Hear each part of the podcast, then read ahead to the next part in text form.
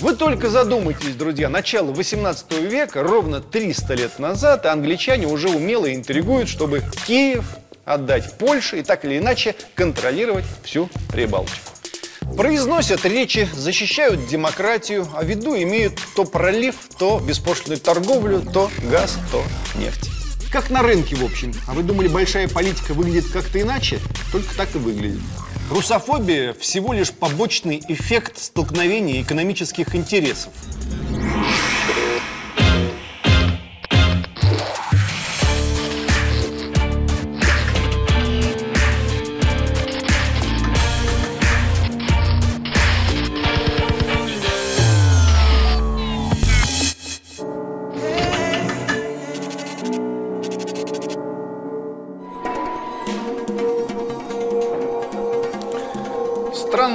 Образом русские люди из века в век переживают крушение одних и тех же иллюзий.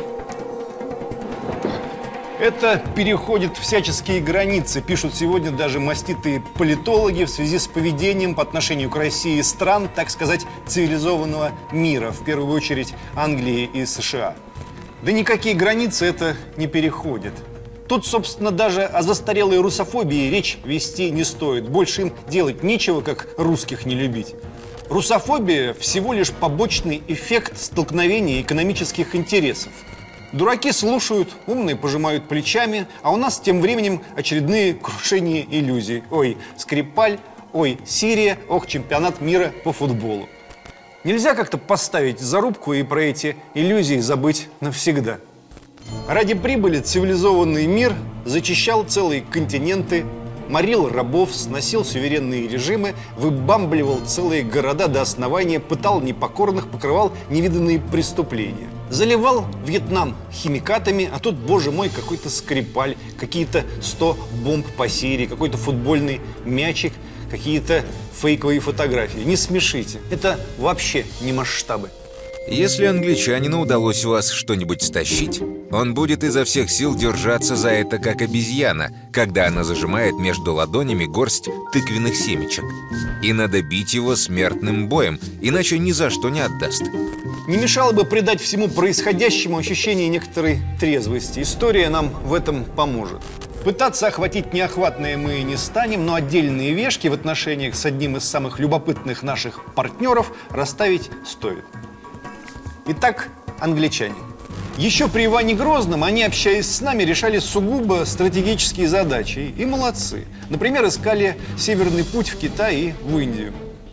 Хотели получить право беспошлиной торговли в России, починить себе русский рынок и освоить великий Волжский путь, дойдя до Персии через Каспийское море. Иван Грозный даровал английским купцам весьма важные права свободного въезда и выезда, передвижения по стране и, главное, право беспошлиной торговли в России. Иван Грозный в данном вопросе вполне мог бы именоваться Иваном Щедрым. Да, мы искали свои выгоды и хотели максимально укрепить взаимоотношения с английскими партнерами. Есть миф, что Грозный даже хотел жениться на английской королеве Елизавете I. Сдается, в этом случае известная картина Репина называлась бы иначе. Иван Грозный убивает свою жену. Безусловно, исторический факт – сватовство Грозного к племяннице королевы Марии Гастингс. Но и тут ему отказали. Смотри, чего выдумал чудище лесное. В письме Грозному королева отписала, что племянница некрасивая и больна, а царь, по слухам, любит красных девушек, ну то есть красивых. Что он должен был ответить? Нет, достаточно того, что я сам красивый и здоровый, а вообще я люблю некрасивых и больных, привозите, вылечим. В общем, огорчили англичане Ивана Грозного. Англичан в ответ лишили права свободной торговли по Волге и права связи с восточными странами через наши территории. Потом мы подождали и предложили им военный союз. Они говорят, нет-нет, мы будем оказывать вам помощь не безусловно, а по обстоятельствам. Сегодня окажем, а завтра и послезавтра, ну, может и нет. Русские говорят, странные условия, не нужны нам такие союзники. В общем, Грозный умер, не дождавшись своей некрасивой и больной невесты, но у англичан еще оставались к тому моменту многие экономические преференции на нашей территории. Новый виток русско-английских отношений случился уже в следующем веке при Алексее Михайловиче Романове. В 1646 году он лишил английских купцов их главной привилегии – права беспошлиной торговли в России. Положение английского купечества в России еще более ухудшилось после того, как в Англии в 1649 году их король Карл I был казнен. Наш Алексей Михайлович такого зверства не оценил и попросил выслать всех англичан сразу за пределы московского государства. Революцию в Англии Алексей Михайлович лично поименовал как, цитирую, «мировую заразу, отравляющую христианские народы». Это еще в 17 веке сказано. Алексей Михайлович поддержал тогда сына казненного короля Карла II. Ему даже выдали займ на сумму в 20 тысяч, только не деньгами, а мехами. Англичане не теряли надежды вернуть право на беспошлинную торговлю, и когда в Англии в 1660 году произошла реставрация династии Стюартов и на престол вступил Карл II, королевские посланники вновь стали ходатайствовать об утерянных преференциях. Алексей Михайлович написал письмо Карлу II. Спасибо, коллега, что заняли трон. Мы тут очень все рады. Теперь вы нам тоже дайте займ, а дальше уж разберемся. Карл II говорит, я только занял место, казна пустая, займ не дам, но вы нам беспошлинную торговлю все равно верните, и тогда и до займа дело дойдет. Как на рынке, в общем. А вы думали, большая политика выглядит как-то иначе? Только так и выглядит. В общем, так резюмировал Алексей Михайлович. Пошлины будете, купцы английские, платить нам с другими купцами наравне. И нечего тут обсуждать. Вы нам еще за сто лет должны.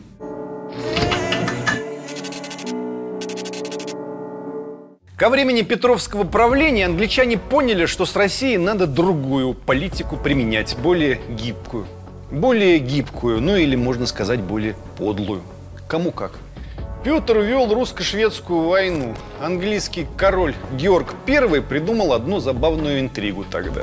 К 1718 году Швеция одна противостояла мощному альянсу государств России, Польши, Дании, Ганновера и Пруссии.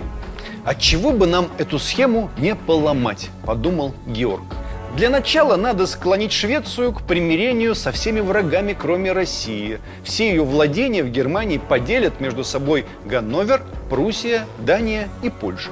Зато взамен эти государства сделаются союзниками Швеции и помогут ей вернуть все, что отбирает у нее русский царь, то есть Ливонию, Эстонию и Финляндию. Если Петр не согласится на это, у него надо забрать в пользу Польши, Киев и Смоленск.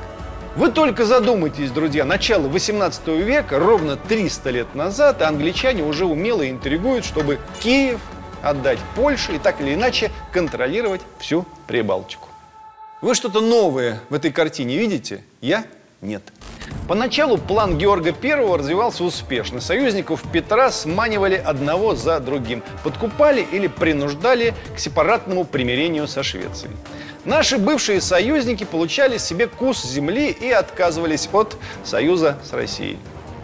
О, блистательная английская дипломатия, как она нам нравится. России при этом король Георг I и его английские министры объясняли, что все эти перемены лишь во имя мира в Северной Европе. Русские были не дураки и коротко сообщили, что всякое соглашение между Англией и Швецией будет рассматриваться Россией как объявление войны. Дело закончилось так. Англичане плели свои изысканные интриги, Россия теряла союзников. В конце концов, Петр высадил десант на шведское побережье и сам поплыл туда же во главе эскадры. Шведов несколько раз разбили и продолжили разговор. 30 августа 1721 года был подписан нештатский мирный договор, согласно которому к России отходила часть Карелии к северу от Ладожского озера, Ингермандия от Ладоги до Нарвы, Истляндия с Ревелем, Лифляндия с Ригой, острова Эзель и Даго. Война положила конец шведскому великодержавию и утвердила Россию как новую силу в Европе. Англичане приняли этот урок и сказали, ну ладно, в другой раз будем с вами совсем по-другому разговаривать. И другой раз однажды настал. К 1799 году сосредоточение мировой торговли в руках англичан вызывало раздражение во многих морских державах. Тогда появился замысел коалиции объединенных флотов Франции, России, Дании и Швеции. Во главе Франции стоял тогда Наполеон. Во главе России Павел I. И началась подготовка к заключению военно-стратегического союза с Бонапартом. Более того, Павел совместно с Наполеоном стал готовить военный поход на Индию, чтобы, цитируем нашего императора, тревожить английские владения. Экстравагантный Павел англичан, судя по всему, недолюбливал. В итоге 19 столетие в России началось с цареубийства. В ночь на 12 марта 1801 года в Петербурге, в собственном Михайловском замке, Павел I был забит до смерти. Версия о том, что убийство императора российскими офицерами субсидировала Англия, более чем весома и у многих историков не вызывает принципиальных вопросов. В сущности, англичане добились своего, рассорили Россию с Наполеоном. В итоге мы получили Отечественную войну 1812 года, сожженную Москву и европейский поход. Правда, в самом финале пришли в Париж и стали едва ли не ведущей политической силой в Европе. В 1814 году англичане, имевшие отношение к убийству Павла, могли бы задуматься, может, не стоило этого делать? Или все-таки стоило? Естественно, они отыгрались при первой же возможности. Этой возможностью стала Крымская война. Россия тогда, напомним, начала войну с Турцией, чтобы проливы Босфора и Дарданеллы были открыты для нашего Черноморского флота. В начале апреля 1854 года Османская империя пустила через свои проливы эскадру франко-британского флота, которая направилась на российские портовые и судостроительные города Одессу, Очаков и Николаев. 10 апреля 1854 началась бомбардировка Одессы, главного южного порта Российской империи. После интенсивной бомбардировки планировалось высадить десант в районе Северного Причерноморья, а также ослабить защиту Крыма. Однако после нескольких дней обстрела город выстоял.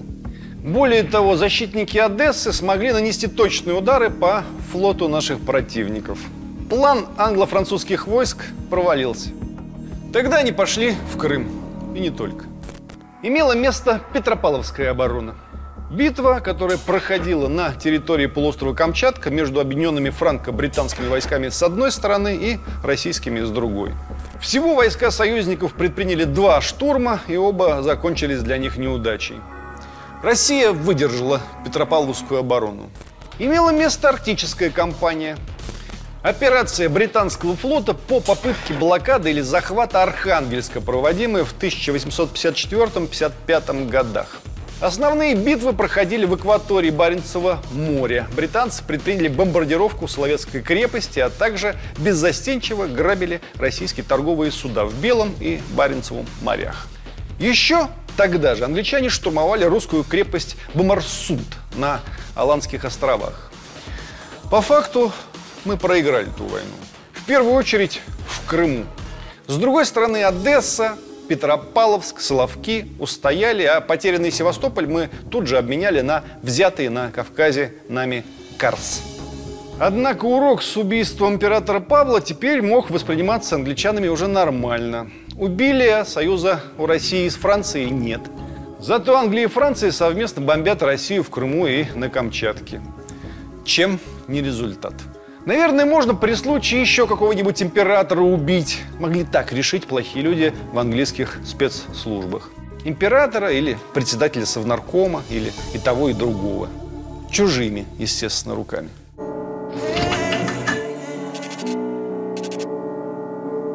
Англичане годами, десятилетиями, столетиями вели крайне увлекательную и, как в их случае водится, изысканную игру. Возьмем, к примеру, Брестский мир – Многие считают, что Брестский мир – расплата большевиков за деньги, которые им якобы дали немцы на революцию. Нет, никаких немецких денег там не было, и Брестский мир по факту Германию добил. Между прочим, в Брестском мире третьим пунктом шло германцы должны обязаться не перебрасывать войска на Западный фронт.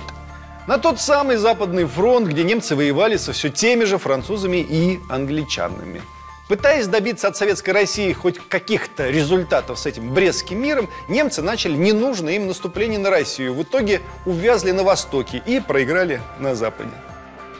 А по итогам проиграли везде. Чего там посулили англичане большевикам за все это, не очень ясно, зато совершенно очевидно, что даже таких циников, как большевики, англичане в цинизме переиграли. Потому что большевики помогли выиграть им Германию, а те в ответ что? А вот что, 30 августа 1918 года случилось убийство наркома Урицкого и покушение на Ленина. Его тоже хотели убить, но не вышло. Вождь получил два ранения. И что делают большевики первым делом? Напомнить? В ночь 31 августа на 1 сентября они арестовали представителей британской и французских миссий в Москве. И тогда же отряд чекистов оцепляет здание английского посольства в Петрограде. Там англичане как раз жгли документы. Капитан Кроме захлопнул дверь перед чекистами, те дверь выбили, Кроме застрелил двух чекистов, но, наконец, ему попала пуля в голову. Почему же большевики сразу после покушений пошли в британскую миссию? Разве Леонид Канегисер, стрелявший в Урицкого, и Фанни Каплан, стрелявшие в Ленина, англичане? Нет, совсем нет. Большевики просто были в курсе, кто инициировал эти покушения. Публицист Николай Стариков подметил как-то, что когда в постановлении Совета народных комиссаров о красном терроре писали «подлежат расстрелу все лица, прикосновенные к заговорам и мятежам», это был прямой посыл Англии и английской разведки в частности. Те вызов приняли и начали высаживать десанты, где только могли. Не столько, чтобы воевать, сколько, чтобы воровать.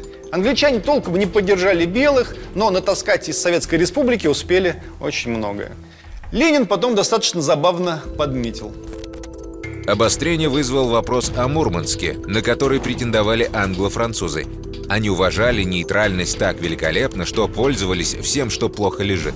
Причем достаточным обоснованием для захвата было то, что у них есть броненосец, а у нас его нет. Ничего не напоминает?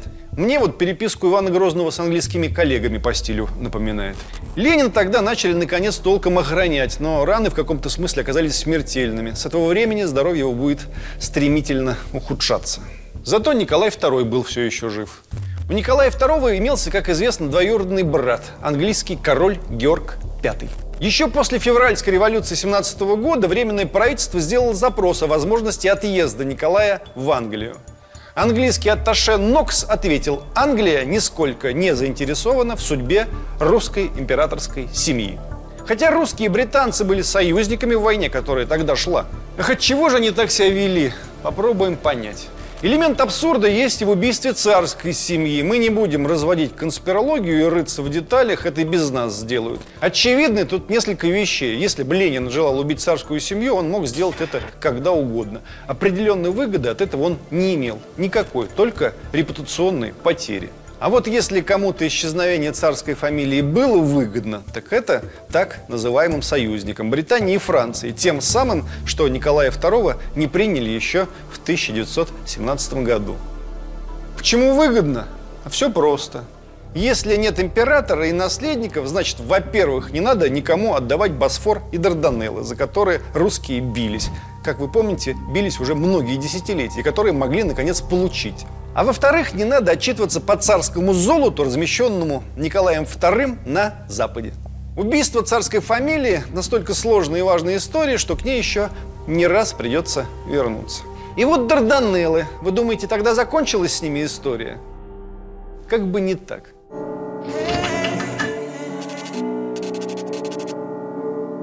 После Второй мировой началась, как известно, холодная война. Как было дело – Весной 1945 года СССР предъявил территориальные претензии Турции и потребовал изменения статуса Черноморских проливов, включая признание права СССР на создание военно-морской базы. Где? Правильно, в Дарданеллах. В апреле 1945 года премьер-министр Великобритании Уинстон Черчилль распорядился о подготовке плана на случай войны с Советским Союзом. В марте 1946 года Черчилль в Фултоне в США выступил с речью и заявил, что отношения СССР с одной стороны и США и Великобритании с другой стороны должны строиться на военном превосходстве стран, говорящих на английском языке. И выдвинул идею создания военного союза англосаксонских стран для борьбы с мировым коммунизмом. Выражение «холодная война» впервые употребил писатель Джордж Оруэлл. В марте 1946 года он написал, что Россия начала вести холодную войну против Британии и Британской империи. Советская Россия, между прочим, и не думала ее начинать. Дарданеллы хотела, а холодной войны нет. Но так вышло. Черчилль призвал тогда не повторять ошибок 30-х годов и последовательно отставить ценности свободы, демократии против тоталитаризма. Недели позже Сталин в интервью «Правде» поставил Черчилля в один ряд с Гитлером и заявил, что тот призвал Запад к войне с Советским Союзом. Давайте остановимся на секунду и спросим себя, а что, в мире что-то новое сегодня происходит? Коммунизма вроде нет. На Украине, словно бы продолжая работать на фултонскую речь Черчилля, поскидывали сотни памятников Ленину, и никому не полегчало. Все то же самое вокруг происходит. Все то же самое. Произносят речи, защищают демократию, а в виду имеют то пролив, то беспошлинную торговлю, то газ, то нефть. И вот новейшая история – 2015 год. Премьер-министр Дэвид Кэмерон настойчиво знакомит королевство с новой стратегией национальной безопасности. Впервые за долгое время через запятую вместе с исламским фундаментализмом, киберпреступностью, лихорадкой Эбола и изменением климата в списке идет, внимание, Россия. Газета The Times констатирует, Россия входит в число главных угроз для безопасности Великобритании. Мы, напомню, никогда их не бомбили, а они нас Сто раз. Но агрессивные, конечно, авторитарные – это мы, а кто же еще? Уже в этом 2018 году глава Генштаба Вооруженных сил Великобритании генерал Ник Картер предупредил, Москва готовит враждебные действия против Соединенного Королевства. Россия будет делать то, чего их оппонент не ожидает. Они воспользовались Сирией для создания экспедиционного потенциала. Очень большое количество их офицеров получило великолепный боевой опыт – они испытали ракеты дальнего радиуса действия, а также более 150 видов других вооружений и оснащения. Это все замечательно, но истину нужно снова искать не совсем здесь. Что делает Англия? В данном случае, хоть и со своими целями, подыгрывает США. У США своя цель – отключить Европу от российских энергоресурсов и прикрутить ее к своей розетке. Европа из-за разницы русских и жиженных американских цен сопротивляется – как ее убедить? Надо, чтобы Россия все время кого-то убивала. Неважно кого. Царя, Анну Политковскую в день рождения президента, Скрипаля. Россия должна быть убийцей, иначе с ней вообще непонятно, что делать. Норвежский жиженый газ примерно на четверть дороже российского. Вряд ли американский окажется дешевле норвежского. К тому же он некачественный. С Россией иметь дело крайне выгодно. Однако европейские СПГ газохранилища сейчас стоят наполовину пустые. Ждут Ждут, кто кого перебодает. Мы их или они нас. Значит, одним скрипалем дело не ограничится. Надеюсь, вы поняли, что эта программа вовсе не о том, что англичане злодеи. Нет, мы все так или иначе при определенных обстоятельствах злодеи. Надо отдавать себе в этом отчет. Правда, они высаживались в Севастополе, в Архангельске, в Мурманске, бомбили Одессу и Петропавловск, осуществляли удачные и неудачные покушения на наших императоров и вождей, а мы никогда ничего подобного касательно их не делали. Никогда ничего подобного. Мы не высаживались в Ливерпуле, не бомбили Лондон и не травили Георга Первого, Второго, Третьего, Четвертого и Пятого. И Маргарет Тэтчер тоже, хотя, может, и хотелось бы. Но держали себя в руках и будем держать впредь. Они нас объявили злом, а мы больше не будем никого объявлять злом. Нам лень тратить такие сильные эмоции. Просто они хотят денег, зрелищ и влияния. А мы им мешаем. Их можно понять, но нас тоже можно понять. Так что не удивляйтесь ничему, сколько уже можно удивляться. То, что сейчас происходит, это наша обычная форма жизни. Надо успокоиться и жить. Открываете книжку по истории на любой странице, читаете и видите. Там то же самое. Ровно то же самое. Это успокаивает. Не знаю, как вас, а меня успокаивает.